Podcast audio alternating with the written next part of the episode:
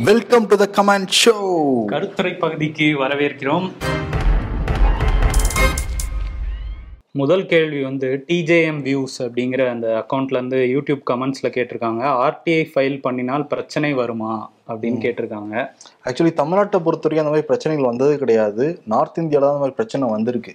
நம்ம RTI file பண்ணுறோம் அப்படின்னாலே நம்ம அட்ரஸ் கொடுத்தால் வந்து போதுமானது. நம்பர் கொடுக்கணுங்கிற அவசியமும் இல்லை. தேவைப்படும் பட்சத்தில் நம்ம நம்பர் கூட வந்து கொடுக்கலாம். அவங்களுமே வந்து நம்பர்லாம் வந்து கேட்கவே கூடாது. நம்ம சில கேள்விகள் கேட்டு அனுப்புவோம்ல எதுக்காக இந்த கேள்வியை நாங்கள் கேட்குறோம் அப்படிங்கிற சொல்ல வேண்டிய அவசியமும் இல்லை. அவங்களும் வந்து நிச்சயம் பதில் கொடுத்து தான் வந்து ஆகணும். இன்கேஸ் உங்களுக்கு ஏதாவது சிக்கல் வரும்னு நீங்கள் நினச்சிங்கன்னா உங்கள் ஊர்லேயே இல்லை உங்கள் கிராமத்திலேயே வந்து அறப்போர் இயக்கம் வந்து இருப்பாங்க. இல்லாட்டி வந்து ஆர்டிஐ ஆக்டிவிஸ்ட் என்ஜிஓலாம் இருப்பாங்க. அவங்க மூலியமாக நீங்கள் வந்து ஆர்டிஐ வந்து ஃபைல் பண்ணலாம். பட் அதிகாரிகள் வந்து இப்போ நீங்கள் நீங்கள் தனியாக கேட்டிங்கன்னா அதிகாரிகள் உங்களை மிரட்டக்கூடிய சூழல் இருந்துச்சுன்னு நீங்கள் நினச்சிங்கன்னா இப்போ ஒட்டுமொத்த கிராமமோ இல்லை இந்த ஒட்டுமொத்த ஏரியாவோ ஏதாவது சேர்த்து நீங்கள் ஆர்டிஐ போடுறப்ப அதிகாரி வந்து பயப்படுவாங்க. இன்னொரு விஷயம் என்னன்னா உங்களுக்கு யாருக்கு போடணும் அப்படிங்கிறது தெரியலன்னு வச்சுக்கோங்களேன். இப்போ உங்களுக்கு தகவல் தேவைப்படுது ஒரு கவர்மெண்ட் கிட்ட இருந்து பட் எந்த இலாக்கால வருதுன்னு உங்களுக்கு தெரியலனா மினிஸ்ட்ரி இருக்கும். அந்த மினிஸ்ட்ரியில பப்ளிக் இன்ஃபர்மேஷன் ஆஃபீஸர்னு ஒருத்தர் இருப்பாரு. அவரை மென்ஷன் பண்ணி நீங்க வந்து அந்த கேள்வியில நீ அனுப்பிச்சு விடலாம். இப்போ இன்கேஸ் அந்த டிபார்ட்மெண்ட்டுக்கு கீழே கூட அது வரலன்னு வச்சுக்கோங்களேன் அது லெட்டர்ல நீங்க வந்து மென்ஷன் பண்ணலாம். என்னன்னா ஆர்டிஐ ஆறு பிராக்கெட்ல மூணு அப்படின்னு போட்டு பிரிவின்படி அந்த டிபார்ட்மெண்ட்டுக்கு நீங்க அனுப்பிடுங்க அப்படின்னு சொன்னாங்கன்னா அவங்களுக்கு தெரியும் இந்த டிபார்ட்மெண்ட்டுக்கு அந்த கேள்வி போகணும் அப்படின்ட்டு. அவங்களே வந்து அனுப்பி விட்டுருவாங்க. இதுக்கு எவ்வளவு வந்து செலவாகும்னா நீங்க பாவர்ட்டி லைனுக்கு கீழே இருக்கீங்க பட்சத்துல எந்த கட்டணமும் கிடையாது. பட் பாவர்ட்டி லைனுக்கு மேலே இருக்குங்க அப்படிங்கிற பட்சத்தில் பத்து ரூபா வந்து நீங்கள் கட்டணம் செலுத்துகிற மாதிரி இருக்கும். அதுவுமே வந்து ஒரு போஸ்டல் ஆர்டராவோ இல்லை கோர்ட் ஸ்டாம்போ கூட நீங்கள் வந்து கட்டி வந்து அனுப்பிடலாம். முப்பது நாளுக்குள்ளார அவங்க வந்து பதில் கொடுக்கணும். முப்பது நாளுக்குள்ளே கொடுக்கலன்னா நீங்கள் வந்து அப்பீல் வந்து போகலாம்.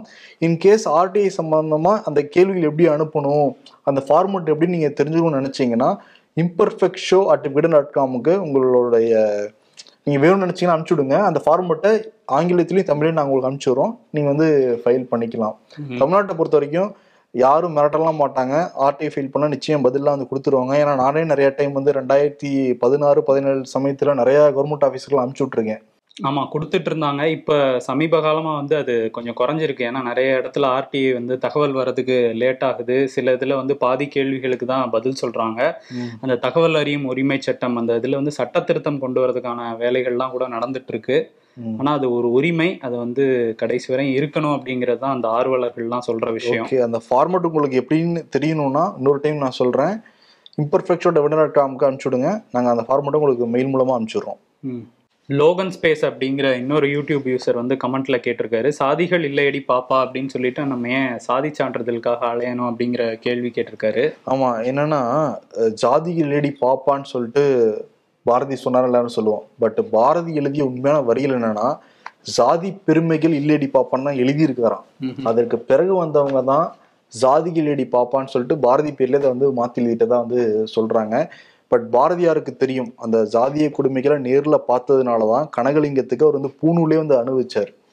இப்போ இந்த ஜாதி பேர்னால தான் சலுகைகள்லாம் வந்து வழங்கப்படுது. கீழ்த்தட்டில் அந்த கீழ் அடுக்கில் இருக்கிற மக்கள் மேலே வரணும்னு சொல்லிட்டு தான் அந்த இடஒதுக்கீடுங்கிற சமாச்சாரம்லாம் கொண்டு வந்தாங்க. அந்த ஜாதியின் அடிப்படையில் தான் சலுகையில் வந்து கொடுத்தாங்க.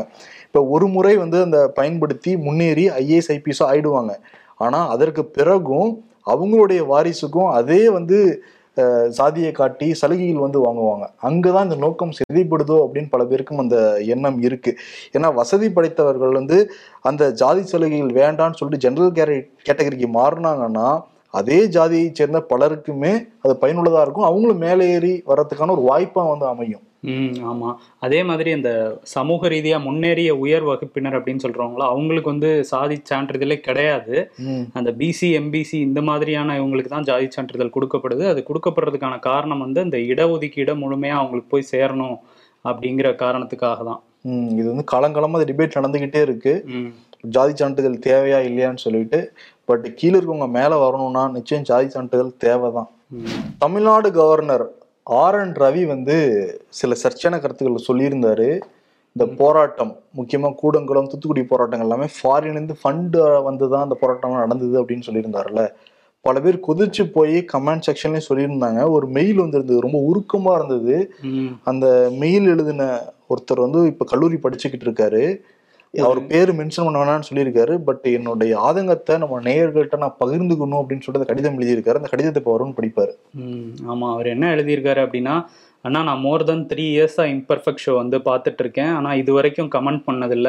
இன்னைக்கு எனக்கு ரொம்ப மனசு கஷ்டமா இருக்கு. ஏன்னா வந்து கவர்னர் பேசுனது எனக்கு ரொம்ப கஷ்டமாயிடுச்சு. என்னோட நேட்டிவ் பிளேஸ் வந்து இடிந்தகரை கூடங்குளம் பக்கத்துல நாங்க அங்க உள்ள சர்ச்சுக்கு முன்னாடி வந்து போராட்டம் நடத்தியிருக்கோம். ஏன்னா அங்கதான் அந்த நியூக்ளியர் பவர் பிளான்ட் வந்து வரதா இருந்துச்சு. அப்ப நான் செவன்த் படிச்சுட்டு இருந்தப்பயே வந்து ரொம்ப கஷ்டப்பட்டு அந்த ஏரியா மக்களோட அதாவது போலீஸ் வந்து ரொம்ப எங்களை அடிச்சாங்க.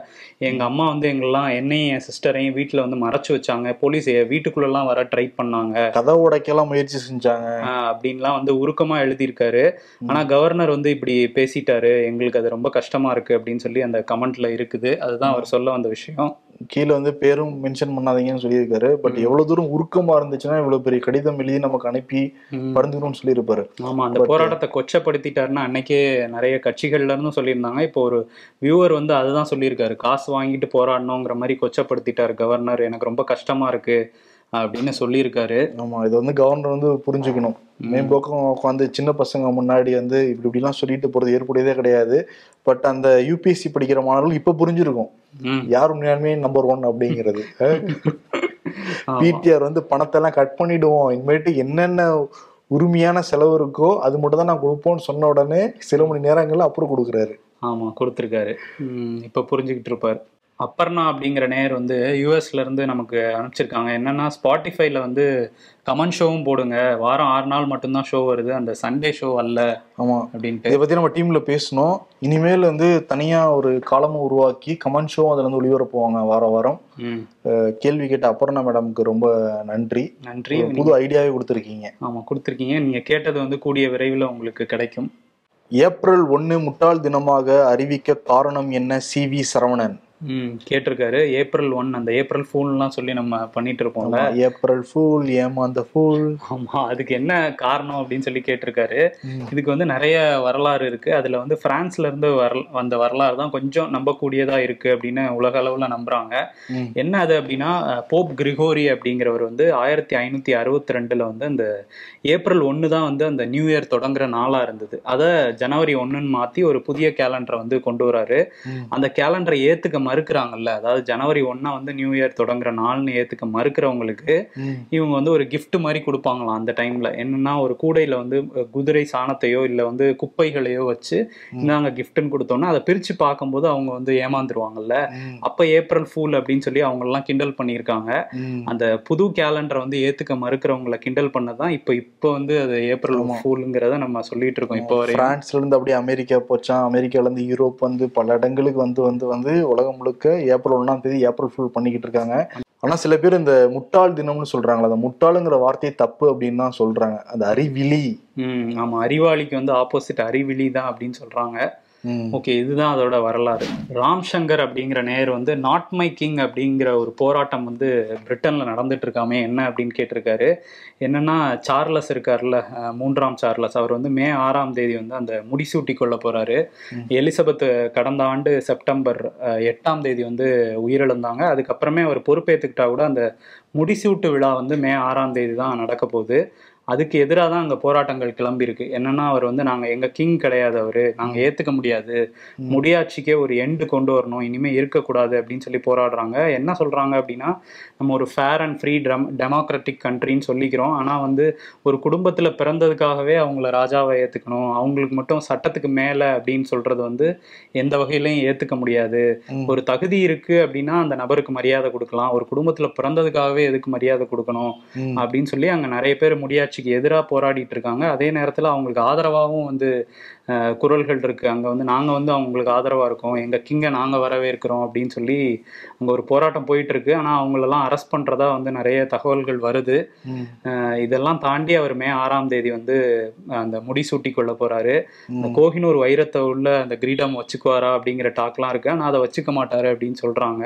ஓகே. ஆஹ் இதை தாண்டி அன்னைக்கு அந்த ராணி கமீலா அவரோட மனைவி அவங்களும் வந்து அன்னைக்கே அஃபிஷியலாக வந்து இங்கிலாண்டோட ராணி அப்படிங்கிற பொறுப்பும் அவங்களுக்கு வழங்க போகிறாங்க அது வந்து கோலாகலமாக நடக்க போகுது. உலகம் முழுக்க உள்ள இரண்டாயிரத்துக்கும் அதிகமான தலைவர்கள் பிரபலங்களுக்கு வந்து அழைப்பு விடுக்கப்பட்டிருக்கு. தயாராகிட்டு இருக்கு இதுக்காக இங்கிலாந்து. ஓகே அதே மாதிரி தான் இந்த ராணி இறந்தப்ப இந்தியோட குடிகள்லாம் அரை கம்பத்துல பறந்தப்ப தான் சொன்னாங்க. இன்னும் காலனி ஆதிக்கத்திலிருந்து இந்தியாவே விடுபடல. எதுக்கு நம்ம அடிமைப்படுத்தினவங்களுக்கு இவ்வளவு தூரம் நம்ம மரியாதை செலுத்தணும். இங்கிருந்தே குரல்கள்லாம் எழுந்தது. பட் இன்னும் அந்த குடும்பத்துக்கு மரியாதை இருக்குங்கிறதா எல்லாமே தெரியுது. ஆமா இருக்கு. ஆனா பெரிய அதிகாரம் கிடையாது. ஒரு அலங்கார பதவி தான் அங்க. இங்கிலாந்து பிரதமருக்கு தான் வந்து முழு அதிகாரம் அவர் நினைச்சாதான் ஒரு சட்டத்தை கொண்டு வரவோ இல்ல எடுக்கவோ முடியும். இவங்களுக்கு வந்து ஒரு மரியாதைங்கிறது மட்டும் கொடுத்துட்டு வராங்க. பட் இங்கிலாந்துல இருக்கிற பிரைம் மினிஸ்டர் யாரு. இந்தியால இருந்து போனவர் தானே? இந்திய வம்சாவளியை சேர்ந்தவர் தானேன்றீங்களா? அது நமக்கெல்லாம் ஒரு பெருமை தானே? ஓகே சிறப்பு. இந்த வாரம் கருத்துரை பகுதி உங்களுக்கு ரொம்ப இன்ட்ரெஸ்டிங்கா இருக்கும்னு நம்புறோம் விடைபெறுகிறோம். நன்றி வணக்கம். நன்றி.